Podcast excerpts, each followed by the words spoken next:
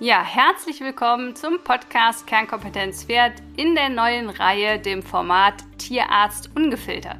Zusammen mit Dr. Lena Kottmeier schnacke ich ein bisschen über das Tierarztleben, völligst ungefiltert und du bekommst einen ja ganz aktuellen Blick hinter die Kulissen, sozusagen Insiderwissen, was einem als Tierarzt so alles passiert, was man erlebt. Und ich glaube, du wirst ganz viele Momente zum Lachen finden, zum Nachdenken oder auch zum Betroffensein. Und ich wünsche dir jetzt ganz viel Unterhaltung in diesem neuen Format Tierarzt ungefiltert. So, hallo meine liebe Lena, ich freue mich und ich feiere das hart, dass wir heute hier sind. Hallo Veronika, ich freue mich auch. Wir wollen ja ein ganz neues Format jetzt mal in die Podcast-Welt bringen, sozusagen Tierarzt ungefiltert, weil man spricht immer so über seinen Alltag und es sind unglaubliche Geschichten dabei. Ich würde sagen, zum Lachen und zum Weinen. Und wir hatten ja schon mal so eine Folge und wir haben gedacht, wir machen daraus ein festes Format für euch da draußen. Und ähm, magst du erzählen, was wir uns als allererstes überlegt haben, weil du hattest ja ein Feuerwerk an Ideen, was wir besprechen können. Ja, mir sind tatsächlich ad hoc ganz viele Themen eingefallen, die wir unbedingt mal besprechen müssen. Ähm, also erstmal freue ich mich total, dass ich dein kleiner Sidekick sein darf hier. Und heute haben wir uns überlegt, wir wollen mal über das extrem lustige Thema Unfälle sprechen.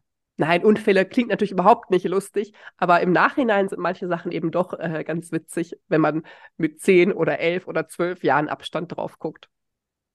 Ja, so ungefähr. Ich muss auch sagen, die, den ersten Unfall, den ich in meinem äh, Kopf mir rausgesucht habe oder der mir sofort eingefallen ist, ist tatsächlich gefühlt auch schon 100 Jahre her. Wer es nicht weiß, ich feiere 40 dieses Jahr. Wir machen eine Party, Lena. Du bist auf jeden Fall eingeladen. ja, ich komme, ja. Und das war tatsächlich noch in meiner Studienzeit, wo ich als Formulant, also als wissenschaftliche Hilfskraft in der Klinik gearbeitet habe. Und da habe ich äh, immer Nachtdienste gemacht und da war eine Stute mit Fohlen. Und äh, Fohlen sind ja immer süß zum Angucken, aber in der Klinik weiß nicht, wie dir das immer so gegangen ist, aber entweder sie sind krank und wollen sterben, das ist echt nicht so cool, ja. oder sie sind schon zu gesund und dann machen sie auch nur Ärger. Und ich wollte in diese Box eigentlich nur eben mal schnell Heu reinwerfen. Und es war nachts um drei. Und ich mache diese Tür auf, werfe das Heu raus, rein. Und ich hatte die Stute auch angesprochen, aber irgendwie hat sie sich trotzdem erschrocken, dreht sich um, ballert mir eine, dass ich am Oberschenkel Au. getroffen werde. Au. Und wie so in diesen Actionfilm fliege ich rückwärts, ja. Und ich weiß noch, ich habe im Flug noch so die Tür zugeschmissen, weil ich gedacht habe, wenn dieses Fohlen hier ausbüchst und dann hier durch die ganze Steigasse donnert. Und dann lag ich da. Und das mag ja vielleicht ein Klischee sein, aber mein erster Gedanke war, fuck, ich habe einen Snoopy-Tanga an. Und wenn jetzt die Leute kommen und meine Hose ausschneiden, wird es mega peinlich. Und das war so mein erster Gedanke. Und ich habe gedacht, oh nein. Und ich weiß das. Ich weiß noch genau, wie diese Unterhose aussieht. Und natürlich kam es, wie es kommen musste, nicht wahr? Sie haben dich natürlich dann ausgezogen, um zu gucken. Und es war mir einfach nur peinlich. Ähm, aber in dem Moment war so das das erste. Das zweite Mal, Gott sei Dank, habe ich das Telefon in der Tasche gehabt, weil im Nachtdienst ist ja außer dir niemand ja, da. Und ich musste, du da. Mhm. Niemand. Also der Stall war ja auch keine Pfleger, keine Tierarzthelferin oder tiermedizinische Fachangestellte. Das heißt, ich lag da halt Mutterseelen allein und habe dann meinen Hintergrund angerufen. Und das ist schon eine unangenehme Situation, wenn du, ich meine, es hätte ja auch was Schlimmeres passieren ja. können. Wo du nicht mehr ich konnte halt nur nicht mehr kannst, ne? aufstehen, ne? aber mhm. Man ist halt erstmal alleine in so einem Nachtdienst und das war schon äh, ein mulmiges Gefühl. Sie kam dann aber äh, sehr schnell dann wurde ich quasi abtransportiert ohne Hose. Äh, und wir hatten in der Klinik so, Tor ja, so Torfboxen. Das waren die, eigentlich die Boxen für die Hufrehepferde. Und da war drei, vier Meter Torf eingestreut nach unten. Ja. Und das ist ja so ein ganz feiner Staub. Also man ist ja, ja, so dreckig, wenn man damit arbeitet die ganze Zeit. Und dieser, erstmal der Krankenwagen sah natürlich aus. Und dann haben die mich in diesen Behandlungsraum gebracht und alles in weiß, logischerweise. Und dieser Staub aus diesen Torfboxen, meine, Sch also man hatte ja überall diese Ja, Sachen. Ich habe Die haben bestimmt Dreck gedacht, du wärst Friedhofsgärtnerin oder so. Ja, wahrscheinlich. Und dann war, ist es ja Gießen eine Uniklinik, natürlich auch für den humanen Bereich. Und ich kann euch nur sagen, ähm, nachts arbeiten da logischerweise ja auch die Assistenten und die Studenten. Und natürlich Haben kamen gut aussehende, schlanke, sportliche Männer rein und ich lag da in meinem Dreck mit meiner Snoopy-Unterhose und es war ein traumatisches Erlebnis. Was lernen wir daraus? Ja, Augen auf bei der Unterwäschewahl. gilt für alle Reiter, würde ich sagen, und Tierärzte Auf alle Fälle. Ja. weil kann halt einfach mal passieren, nicht wahr? Ähm, ja, das war am Ende alles nicht so schlimm. Ich hatte eine Muskelfaserquetschung, Riss, keine Ahnung, am Oberschenkel und die haben mich auch nachts sofort wieder nach Hause geschoben. Da habe ich dann äh, einen Kittel bekommen, weil sie hatten ja meine Hose und so hatte ich ja alles nicht mehr und ich müsste ja dann wieder raushüpfen quasi in äh, Krücken. Und dann haben sie mir so ein OP-Hemd gegeben. Mit hinten hinten offen. offen ist. Mm. Wir erinnern uns, ich hatte einen Tanga an, was nicht so cool war, wenn du morgens um 4, 5 in der Studentenstadt, wo ja alle nachts feiern gehen normalerweise und dann gerade nach Hause kommen und du in dann so Krücken mit luftig hinten gekleidet bist. Ja. nach Hause höppelst. Also das war äh, jetzt unfalltechnisch nicht so schlimm, aber das ist das Erste, was mir in Erinnerung gefallen ist, wenn ich an Unfälle denke. Ich musste tatsächlich als erstes bei dem Thema Unfälle dran denken. Da war ich auch ganz, ganz frisch ähm, aus dem Studium, also direkt von der Uni. Und also ich schwöre, es war in den ersten 14 Tagen, wo ich angestellt war in der Praxis. Und mir ist das passiert, was man von vielen Anfangsassistenten hört. Ich habe es geschafft, innerhalb von den ersten 14 Tagen das Praxisauto zu schrotten. Und Oh, zwar ähm, war ich die erste Zeit mit meinem Chef gemeinsam unterwegs und ähm, einfach um so ein bisschen die Leute kennenzulernen, das Praxisgebiet kennenzulernen. Und ich bin gefahren und wir sind an, einen, ähm, an eine Einfahrt gekommen, wo wir einen Pony angucken sollten. Und ich weiß nicht genau, wie es passiert ist, aber auf jeden Fall steigen wir aus, behandeln das Pony, kommen zurück und das Auto ist weg. Und ich weiß noch, dass mir die Knie weich geworden sind. Ich dachte, was ist passiert? Warum steht die Karre nicht da, wo ich die abgestellt habe? Ich habe halt irgendwie vergessen, die Handbremse anzuziehen, war kein Gang drin und das Auto ist rückwärts gerollt, den Hang runter und dann zum Glück nicht ganz runter, sondern auf der geg- gegenüberliegenden Seite rückwärts in die Eingangstreppe von dem Haus. Und ich weiß noch, dass ich wirklich, ich konnte einfach mein Gewicht nicht mehr halten auf den Beinen, bin so in die Knie gegangen in dieser Einfahrt und dachte, ach du Scheiße, jetzt hast du es aber wirklich versemmelt nach so kurzer Zeit schon. Und dann sind wir da hingegangen und die Heckklappe war halt wirklich im Eimer. Ne? Also die Scheibe kaputt, das Schloss kaputt, ähm, zu nichts mehr zu gebrauchen. Und dann hat mein Chef eine ganz äh, pragmatische Lösung gefunden und hat halt in der Autowerkstatt die nächstbeste verfügbare für dieses Auto passende Heckklappe besorgt, die aber leider eine andere Farbe hatte. Das heißt, ab da fuhr ich mit einem schwarzen Auto und grüner Heckklappe rum, was natürlich auf allen Höfen immer zur Erheiterung geführt hat. Und alle haben immer gefragt, was passiert ist und wer das denn war. Und als wäre das nicht schlimm genug gewesen, hat dann mein Chef immer die Schuld auf sich genommen und hat gesagt, ja, ja, ich habe die Handbremse nicht angezogen. Das war mir ultra unangenehm, weil jedes Mal bei jedem Hof er immer für mich gelogen hat und gesagt hat, ja, ich will nicht, dass die Leute dich direkt für eine Idiotin halten. Ich nehme das jetzt mal auf meine Kappe. Und es war mir so ultra unangenehm. Also ähm, ich bin froh, dass es mir nicht übel genommen hat und ähm, war aber auch ein bisschen froh, als das Auto dann irgendwann das Zeitliche gesegnet hat und ich wieder im neuen Praxiswagen etwas unauffälliger durch die Gegend fahren konnte. Also wir, ich habe ja in der großen Gemeinschaftspraxis gearbeitet und es ist auch so gewesen, dass man, dass die Autounfälle exponentiell gestiegen sind, äh, gleichzeitig mit der anfallenden Arbeit tatsächlich. Ja, Also wenn ja. umso überarbeiteter man war, umso mehr Nachtdienste, ähm, vielleicht auch Krankenstände waren, hat man im Ja. Sommer, wenn es so richtig gerödelt hat quasi. Wir hatten, die hatten ja eine Flotte von, weiß ich nicht, 20, 25 Autos. Da sind ständig welche kaputt gegangen oder waren Macken drin oder ähnliches, weil man einfach das Stresslevel, den Schlafmangel konnte man ablesen an den steigenden Macken oder kaputten Autos bei uns an der Praxis. Also das war schon ein bisschen gruselig. Ja, autotechnisch, wenn du sagst Heckklappe, da fällt mir noch was ein.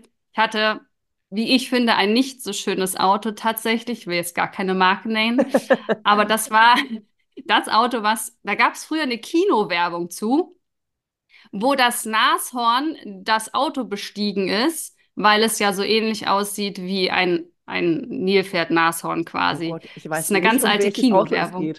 Das muss ich recherchieren, wenn du es nicht verraten willst. Das muss, ja.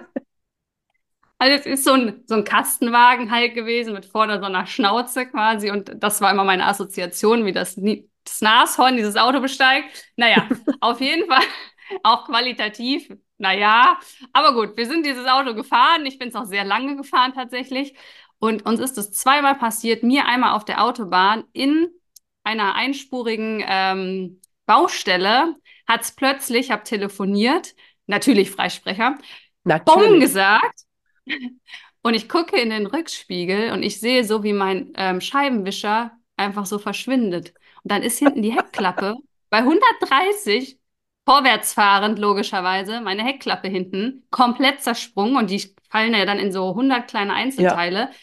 Dann wurde es luftig im Raum. Ich weiß nicht, wie bei dir immer so die Ablage hinten aussah. Natürlich total ordentlich aufgeräumt, da lagen gar keine Sachen rum. natürlich. Mhm. Dass bei einem Bremsmanöver ein Apfel, der hinten auf der Heckklappe, äh, hinten auf der Hutablage liegt, beim Bremsen, dass dieser Apfel, wenn man stark bremst und der nach vorne fliegt, dass der die Frontscheibe durchdringt. Und Ach, seitdem lege krass. ich da tatsächlich nicht mehr so viel hin.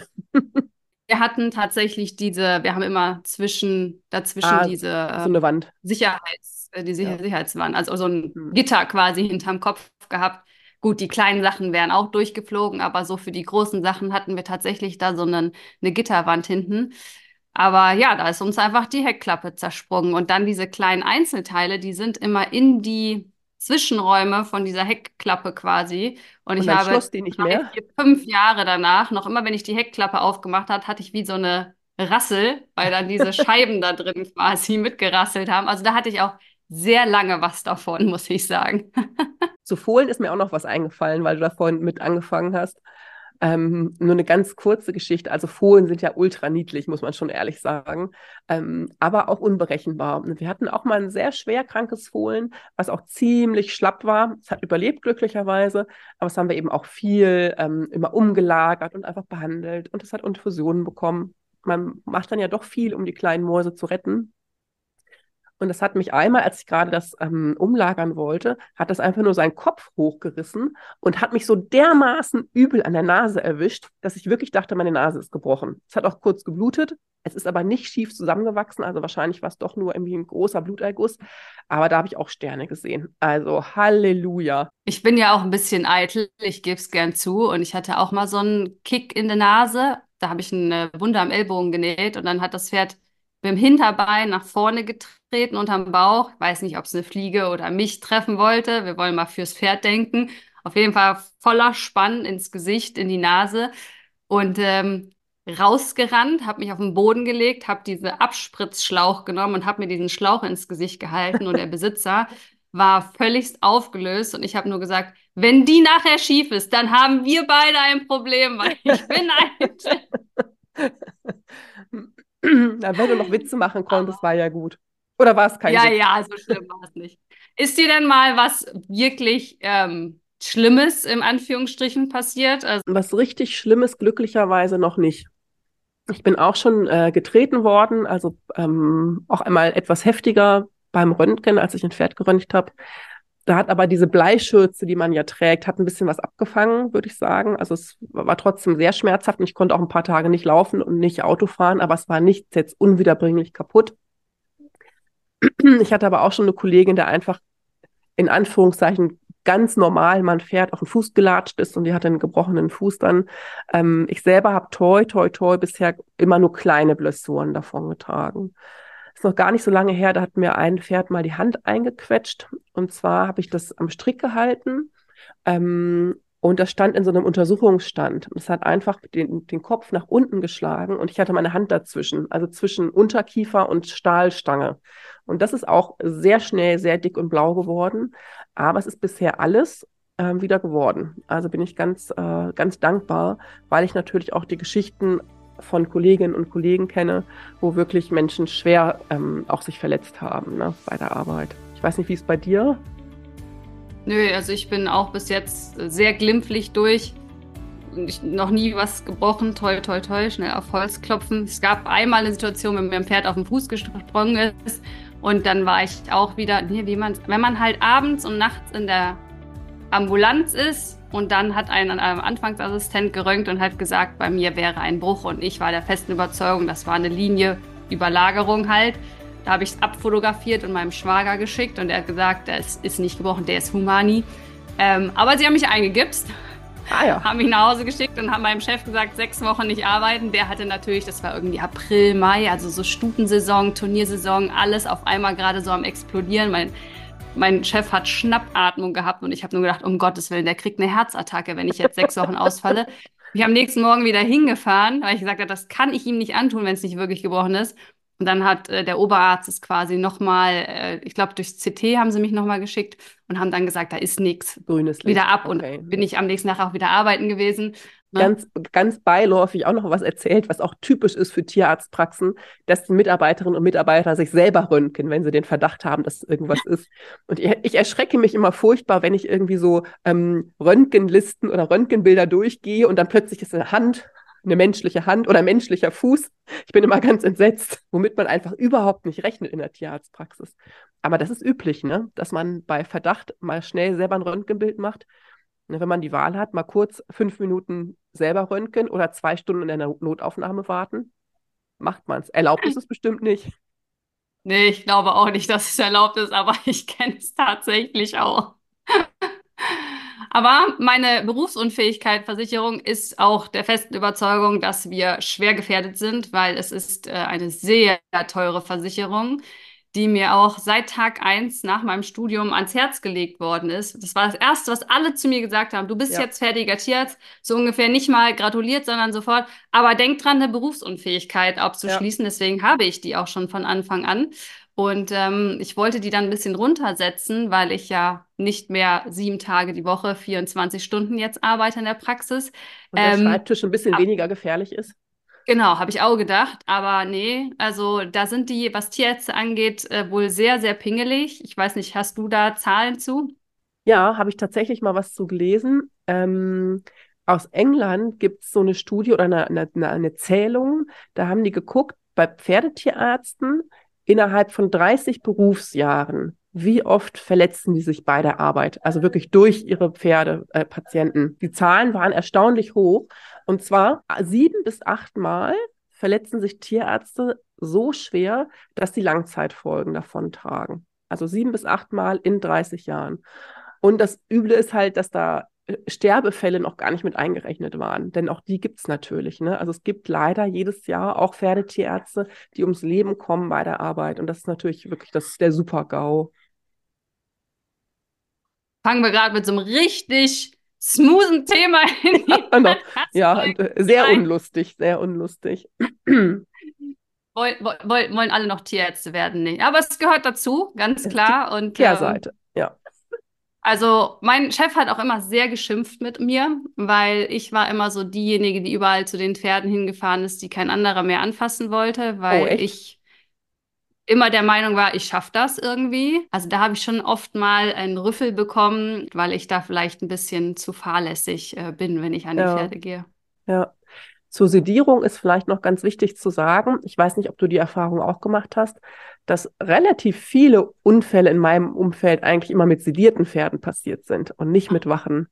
Ähm, auch in meinen Praktika und so in den größeren Kliniken, ähm, das sind fast immer sedierte Pferde gewesen, weil man wird dann manchmal so ein bisschen, vielleicht ein bisschen unaufmerksamer, weil man denkt, ach ja, das Pferd, das schläft ja und hier der Kopf hängt fast auf dem Boden und es ist richtig müde, aber die haben trotzdem so krass schnelle Reflexe und die, die drohen nicht an sondern ein sediertes Pferd, das zieht sofort durch, wenn es tritt. Und das ist, glaube ich, auch was, was ich vielleicht den Leuten, die jetzt zuhören, mitgeben möchte, die selber in, dem in diesem Umfeld arbeiten oder auch, wenn euer eigenes Pferd mal sediert ist und irgendwas Unangenehmes gemacht werden muss. Manchmal kommt man ja nicht drum rum, dass man sich nicht von der Sedierung täuschen lässt. Die Pferde können trotzdem treten, tr trotzdem loslaufen. Und sie machen es häufig ohne, ähm, ja, ohne es vorher anzukündigen, sondern das geht dann sofort los. Also auch da ruhig vorsichtig sein, trotz Sedierung. Mhm. Bist du schon mal gebissen worden von einem Pferd bei der Arbeit? Also nicht so wirklich, nee. Also schon mal gezwickt, geschnappt und so, aber richtig gebissen nicht. Meine Mama, der haben sie mal ein Stück aus der Backe rausgebissen. Uh. Ähm, ja, da ist sie an der Box einfach vorbeigegangen und dann hat das Pferd so geschnappt. Aber ich jetzt bei der Arbeit hm, eigentlich nicht. Auch so richtig getreten halt das eine Mal, aber ansonsten, also wie gesagt, ich bin da echt sehr ja, toll, glimpflich toll, toll. mal durchgegangen. Auch ich bin ja schon tausendmal vom Pferd runtergeflogen als Reiter. Auch da, ich habe so eine Impressionsfraktur am Lendenwirbel, da ist so ein Chip. Also ich würde durch die Ankaufsuntersuchung definitiv durchfallen, ähm, aber der macht mir jetzt auch keinen Ärger. Also da habe ich jetzt auch keine Last mit. Ich habe selbst mein Auto habe ich tatsächlich nicht wirklich oft äh, in Mitleidenschaft gezogen. Eher so, ich war im Urlaub, der Chef ist mit meinem Auto, also mit dem Auto, das ich von ihm quasi fahren durfte, aber jeder hatte sein eigenes Auto. Und dann sind die mit meinem Auto gefahren und ich komme aus dem Urlaub und jedes Mal hatte das Auto eine neue Schramme. Also ich hatte es eher andersrum. Ich habe einmal, da hatte ich sehr eilig, weil sehr viel zu tun war, bin ich einmal rückwärts gegen einen Obelisk gefahren. ja, kann ich auch heute nicht, wie man sowas übersehen kann, ist mir ein absolutes Rätsel. Das war also wirklich wie diese Steine von Asterix und Obelix. Ja. Diese Obelisk, so einer stand am Eingang und ich bin rückwärts, also bestimmt mit 50 Sachen dagegen uh, gefahren. Also das wirklich hat gescheppert. Volle Pulle, das hat gescheppert, meine Herren. Aber war jetzt nur Koffer, also war jetzt auch nichts Schlimmes passiert.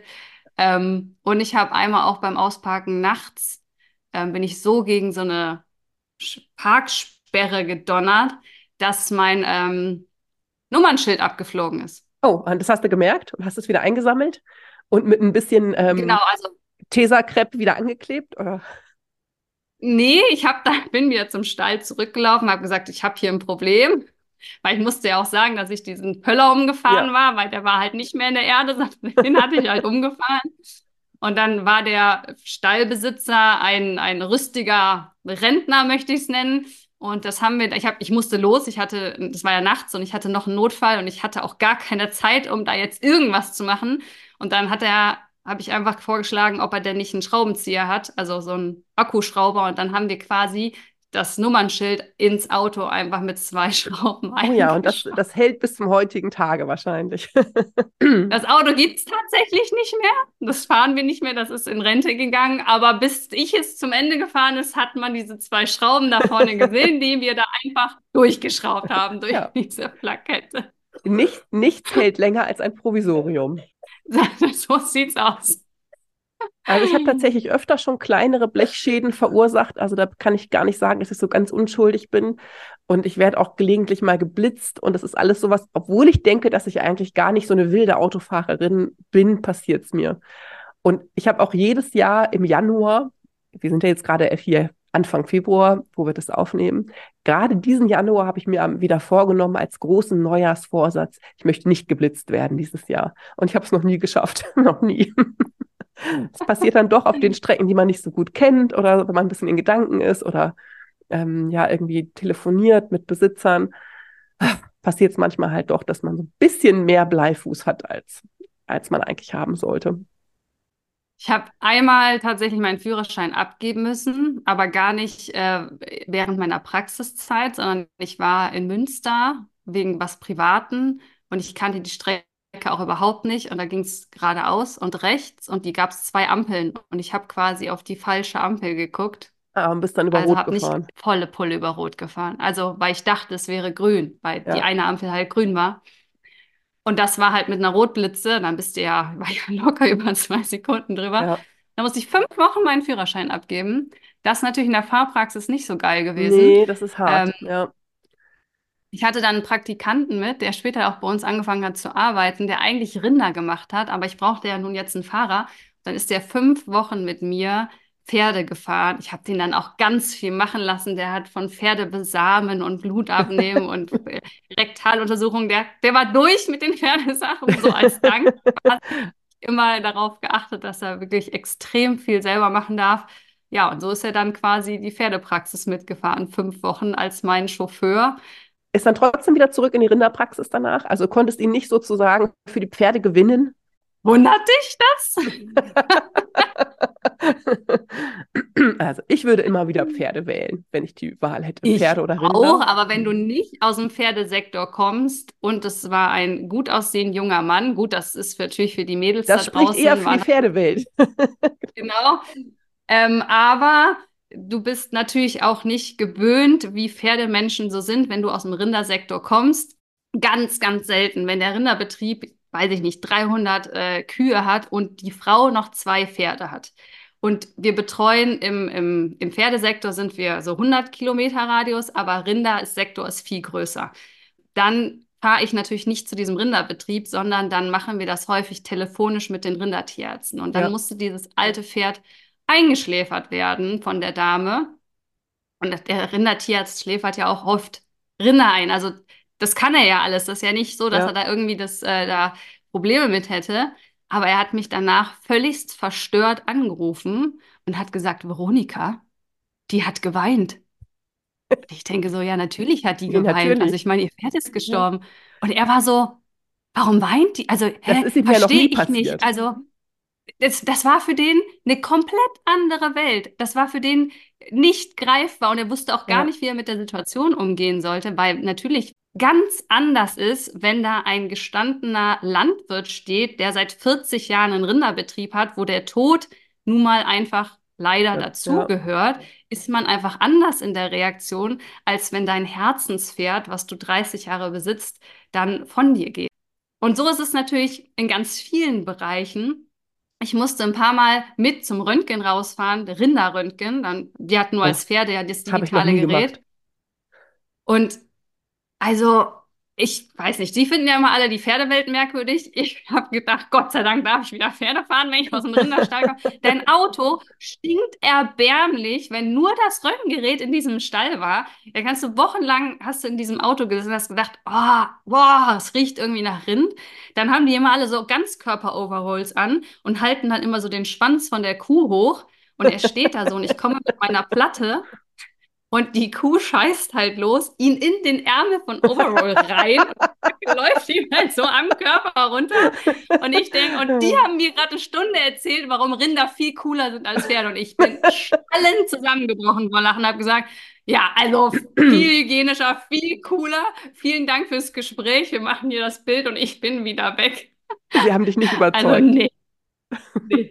Aber so, glaube ich, ging es ihm auch, wenn er in die Pferdewelt reinguckt. Also die, die Welten sind so unterschiedlich ja, Rind anderes, und ne? ähm, ja. Pferd. Dazu glaube ich nicht einen gestandenen Rinderpraktiker in einen Pferdepraktiker verwandelst. Also die Kommunikation ist anders, die Probleme sind anders. Also das ist doch ja. eine komplett und, andere Welt. Ähm, das ist, glaube ich, schon spannend, wenn man in dem Bereich arbeitet, aber es ist ein großer Unterschied natürlich zu unserem, ähm, zu unserem Arbeitsalltag. Ja, kommen wir nochmal zurück zu den Unfällen und abschließend, ich hatte einmal im Jahr immer ein blaues Auge gehabt. Ja. Das war so der Standard, aber ähm, mehr tatsächlich nicht. Ähm, von daher, so wollen wir das weiter haben. Also die schlimmste Geschichte bleibt bei mir definitiv der, der Snoopy-Tanga. Und bis heute, du wirst lachen, trage ich bei der Arbeit und auch tagsüber tatsächlich, ich trage tatsächlich keine Tangas mehr seitdem. Wenn ich jetzt da so heute rückblickend drauf zurückschaue, ist das so ein tiefes Traum gewesen, dass ich immer ein, Unter ein Unterhemd getragen habe in der Unterhose und die Unterhose so eine Oma-Unterhose, das auch als Tierarzt, du bückst dich ja ständig, ja. hebst irgendwelche Hufe hoch und so und dann hinten, dass die Poporitze rausguckt, ja. das wollte ich, das war für mich, ne?